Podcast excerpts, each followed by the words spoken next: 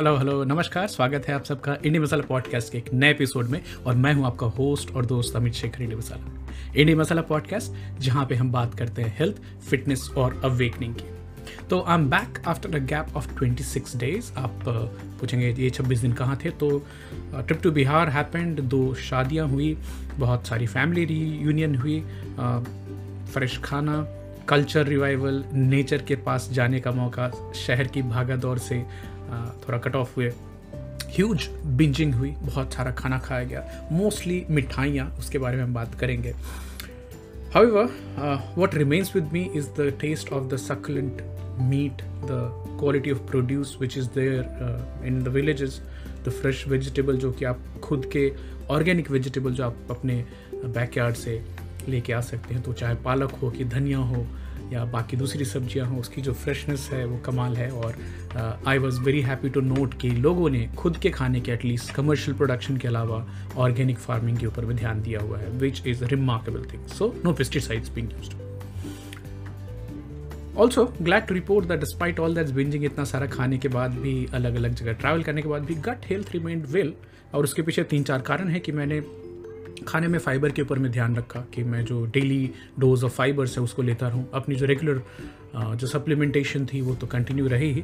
साथ के साथ हाइड्रेशन का ख्याल रखा, क्योंकि सर्दियों में अक्सर लोग पानी कम पीते हैं। तो I was the one who was actually drinking lot of water and also asking people आपने पानी पिया क्या? पानी पिया क्या? अदरवाइज़ टिपिकली आप बिहार में जाएँगे तो आपको दो ही चीज़ें पूछी जाती हैं। आपने खाना खाया और बैठ जाइए। और बड़े इज़्ज़त प्यार से सबको बताना चाहता हूँ। दोनों ही चीज़ें हेल्थ के लिए बहुत अच्छी नहीं है। ना ही उतना बैठना अच्छा है ना ही उतने ज़्यादा टाइम टू टाइम खाना अच्छा है। तो बात करेंगे उसकी। एक ख्याल आया मेरे मन में कि आज कौन सी टॉपिक को हम उठाएँ कौन सी टॉपिक की बात करें। तो अगर सुबह सुबह आप किसी से मिलते हैं तो आप पूछते हैं कि कैसे हैं आप? तो आ, मतलब आपका दिन कैसा है कैसे मूड है? बट मेरे हिसाब से पूछना चाहिए कि आपका मोशन कैसा रहा? मतलब तो सुबह आप जब भी गए थे टॉयलेट में तो क्या आपका मोशन प्रॉपर रहा? और अगर जवाब जो है वो मिलता है कि नहीं, आज मोशन अच्छा नहीं रहा तो उस इंसान से थोड़ी अलग से दया के भाव से काइंडनेस से ट्रीट करना चाहिए कि बेचारे का मोशन अच्छा नहीं रहा तो उसके मूड पे बहुत ज़्यादा इफ़ेक्ट होने वाला है, उसके ओवरऑल हेल्थ के ऊपर में बहुत ज़्यादा इफ़ेक्ट होने वाला है। बट सोशल सराउंडिंग्स और जो कल्चर है, उसके हिसाब से हम इस एक चीज़ के बारे में गट हेल्थ के बारे में, पेट कैसा है, इसके बारे में बातचीत नहीं कर पाते हैं। आज मैंने इसी टॉपिक के ऊपर बात करने की कोशिश की है। इसके पहले भी हम गट हेल्थ के ऊपर में काफ़ी कुछ बोल चुके हैं but uh, with the passing of time, the more and more evidences are coming up about the importance of gut health and how it's uh, impacting your mood, your autoimmune, con- uh, your immune condition, आपका और भी different parameters which I'm going to talk about shortly. But before that, let me uh, tell you दो चार amazing facts of uh, your gut. तो क्या आपको मालूम है कि पेट में जो एसिड होता है हाइड्रोक्लोरिक एसिड जो नॉर्मली आपके पेट में रहता है अगर वही आपके चमड़े के ऊपर गिर जाए तो आपका चमड़ा जल सकता है तो हमारे पेट को उस एसिड से बचाती है म्यूकस मेम्ब्रेन और एकरमिनसिया म्यूसिनिफिला एक बैक्टीरिया है जो कि म्यूकस मेम्ब्रेन की प्रोडक्शन को बहुत बहुत इम्पैक्ट करती है। तो आप फाइबर वाले फ़ूड जो प्रीबायोटिक है वो खाएँगे, खासकर अनार इसमें बहुत इंपॉर्टेंट है। एक्रेमिनसिया म्यूसिफिना को म्यूसिनिफिला को बहुत पसंद है। म्यूसिनी फिला म्यूसिन म्यूकस फिला पसंद।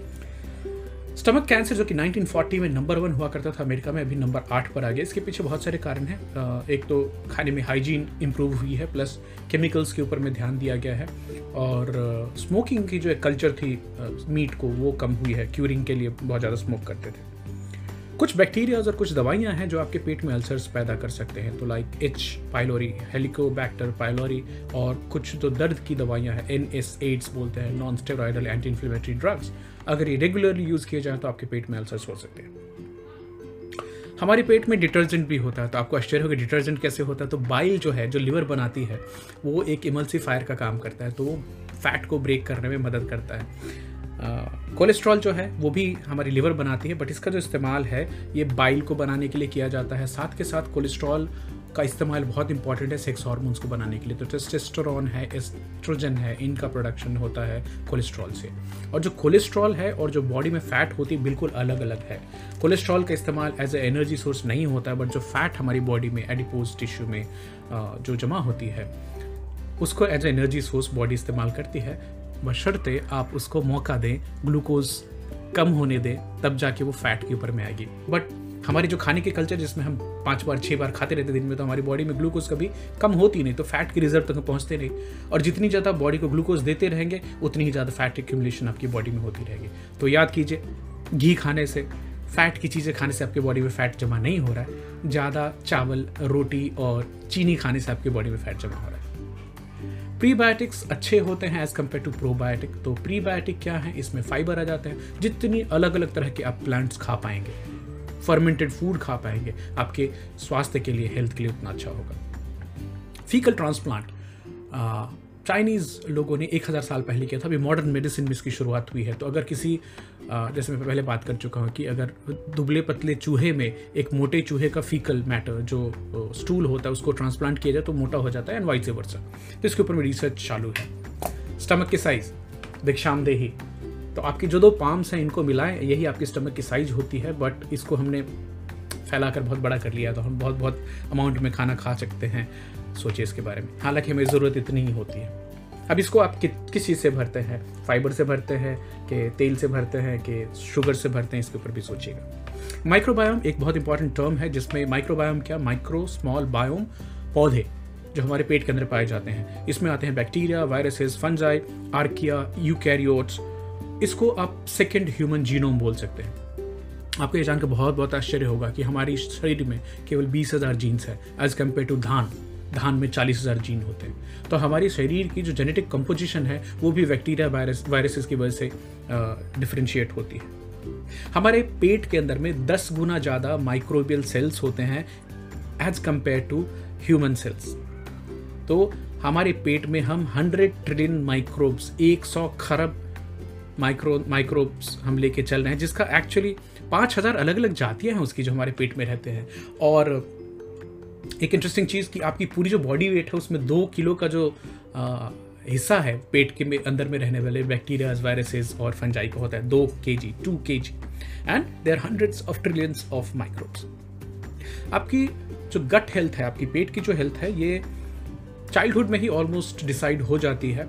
डिपेंडिंग ऑन आपका नेचुरल बर्थ हुआ था, क्या आप वजाइनल कैनाल से निकले थे अपनी माँ की तो आपको वजाइनल स्वैब का बात मिलता है। अगर आप सी सेक्शन से आए तो you are devoid of that और फिर डिसाइड ये होता है कि क्या आपकी बॉडी में जो पहले पलने वाले बैक्टीरिया होंगे, वो आपकी माँ के बॉडी से निकले हुए प्रोटेक्टिव बैक्टीरियाज होंगे या फिर नर्स के हाथ के और हॉस्पिटल के इन्वायरमेंट के बैक्टीरिया होंगे। तो जिनका भी सी सेक्शन से होता है, उनको बच्चों को कोलेस्ट्रॉल बहुत बहुत इंपॉर्टेंट है पिलाना। फ़र्स्ट uh, मिल्क जो आता है breastfeeding is very very important because that is also source जिससे आपको हेल्दी अच्छे बैक्टीरिया आपकी माता जी से मिलते हैं। Early exposure to antibiotics in childhood अगर आपको बचपन में बहुत एंटीबायोटिक्स दे दिए गए हैं ये एक तरह से आपका जो बेनिफिशियल माइक्रोबायोम है उसको नुकसान पहुंचाते हैं और ओबेसिटी मेटाबॉलिक डिसऑर्डर और ऑटोम्यून कंडीशंस की शुरुआत हो सकती है। आप इसका कोरिलेशन ऐसे बताना चाहूँगा कि आप आप पोल्ट्री की बात करें, आप वेटनरी जो मीट के लिए जानवरों को ग्रो किया जाता है, उनको लो डोज एंटीबायोटिक दी जाती है जिससे कि उनकी मोटापा वो जल्दी ग्रो हो सकें। तो एक को रिलेशन है, क्योंकि शिकी, ताकि पैथवे और जो बैक्टीरियल सेक्सुअल साइकिल है, उसको रोकते हैं। तो एक तो हार्मफुल जो बैक्टीरिया है, उसको रोकने के लिए एंटीबायोटिक दी जाती है, लेकिन लो डोज में वो आपके गट की बैक्टीरिया को ही मारते हैं और आप बहुत ज़्यादा मोटे होते जाते हैं। गट बैक्टीरिया जो है, जो हमारे पेट में बैक्टीरिया पाई जाती है, वो काम क्या करती है? वो एनर्जी को फ़ूड से निकालती है हार्वेस्ट करती है। बैलेंस रखती है अच्छे और बुरे बैक्टीरिया के बीच में। बड़े इंपॉर्टेंट से हार्मोन्स न्यूरो को रिलीज़ करती है, जैसे सेरेटोनिन एंजाइम्स बनाती है अलग अलग तरह की विटामिन बनाती है, जैसे विटामिन के बनाती है। इम्यून और मेटाबॉलिक फ़ंक्शंस में आपका हेल्प करती है।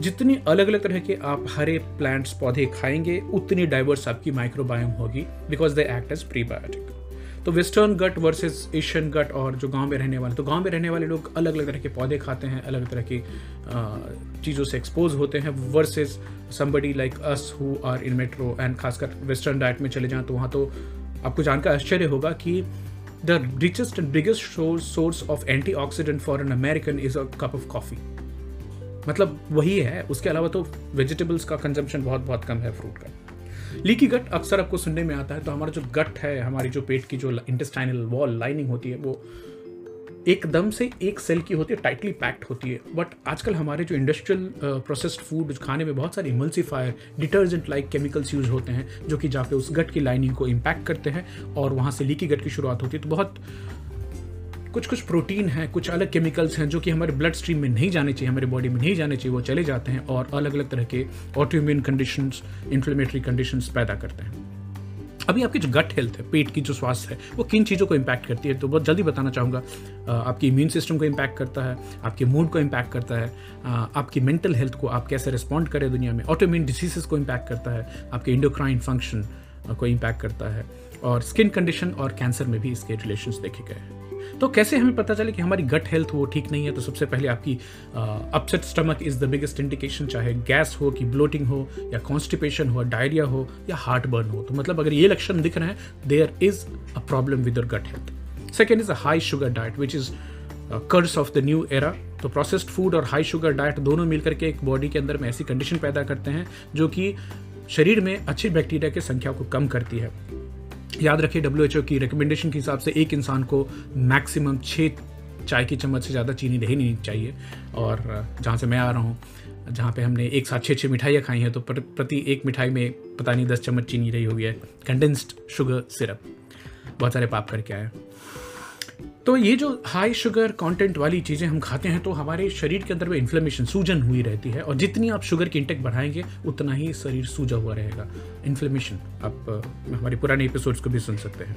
अगर किसी को अनइंटेंशनल बॉडी वेट चेंज होते या तो गेन होती या लूज होती है तो भी एक गट हेल्थ के ऊपर में लक्षण इसके हो सकते हैं। स्लीप डिस्टर्बेंस होना और लगातार थकान महसूस करना। वाई बिकॉज़ जैसे मैंने आपको बताया कि जो हमारी शरीर में सेरोटोनिन जो हार्मोन होती है, उसकी प्रोडक्शन गट में होती है और इसका डायरेक्ट कोरिलेशन सेरोटोनिन का होता है मूड से और स्लीप से। तो अगर आपकी गट से सेरोटोनिन की प्रोडक्शन प्रॉपरली नहीं हो रही है तो आपकी नींद प्रॉपर नहीं होगी और आप थकान महसूस करेंगे प्लस मूड तो खराब होगा ही होगा। स्किन की इरिटेशन होना एक्जिमा खासकर लीकी गट्स के साथ इसको जोड़कर देखा गया है, क्योंकि कुछ इन्फ्लेमेटरी प्रोटीन्स पेट से लीक होकर के हमारे बॉडी में जाते हैं और एक्जिमा जैसे कंडीशन कॉज करते हैं। ऑटो इम्यून कंडीशन जिसमें आपके शरीर खुद से ही लड़ाई लड़ना चालू करती है ये भी गट हेल्थ से रिलेटेड है क्योंकि गट हेल्थ ठीक नहीं होने की वजह से शरीर में कंटिन्यूस लेवल में इन्फ्लेमेशन सूजन पैदा होते रहना अल्टीमेटली बॉडी कन्फ्यूज़ होती है और खुद को अटैक करना चालू करती है।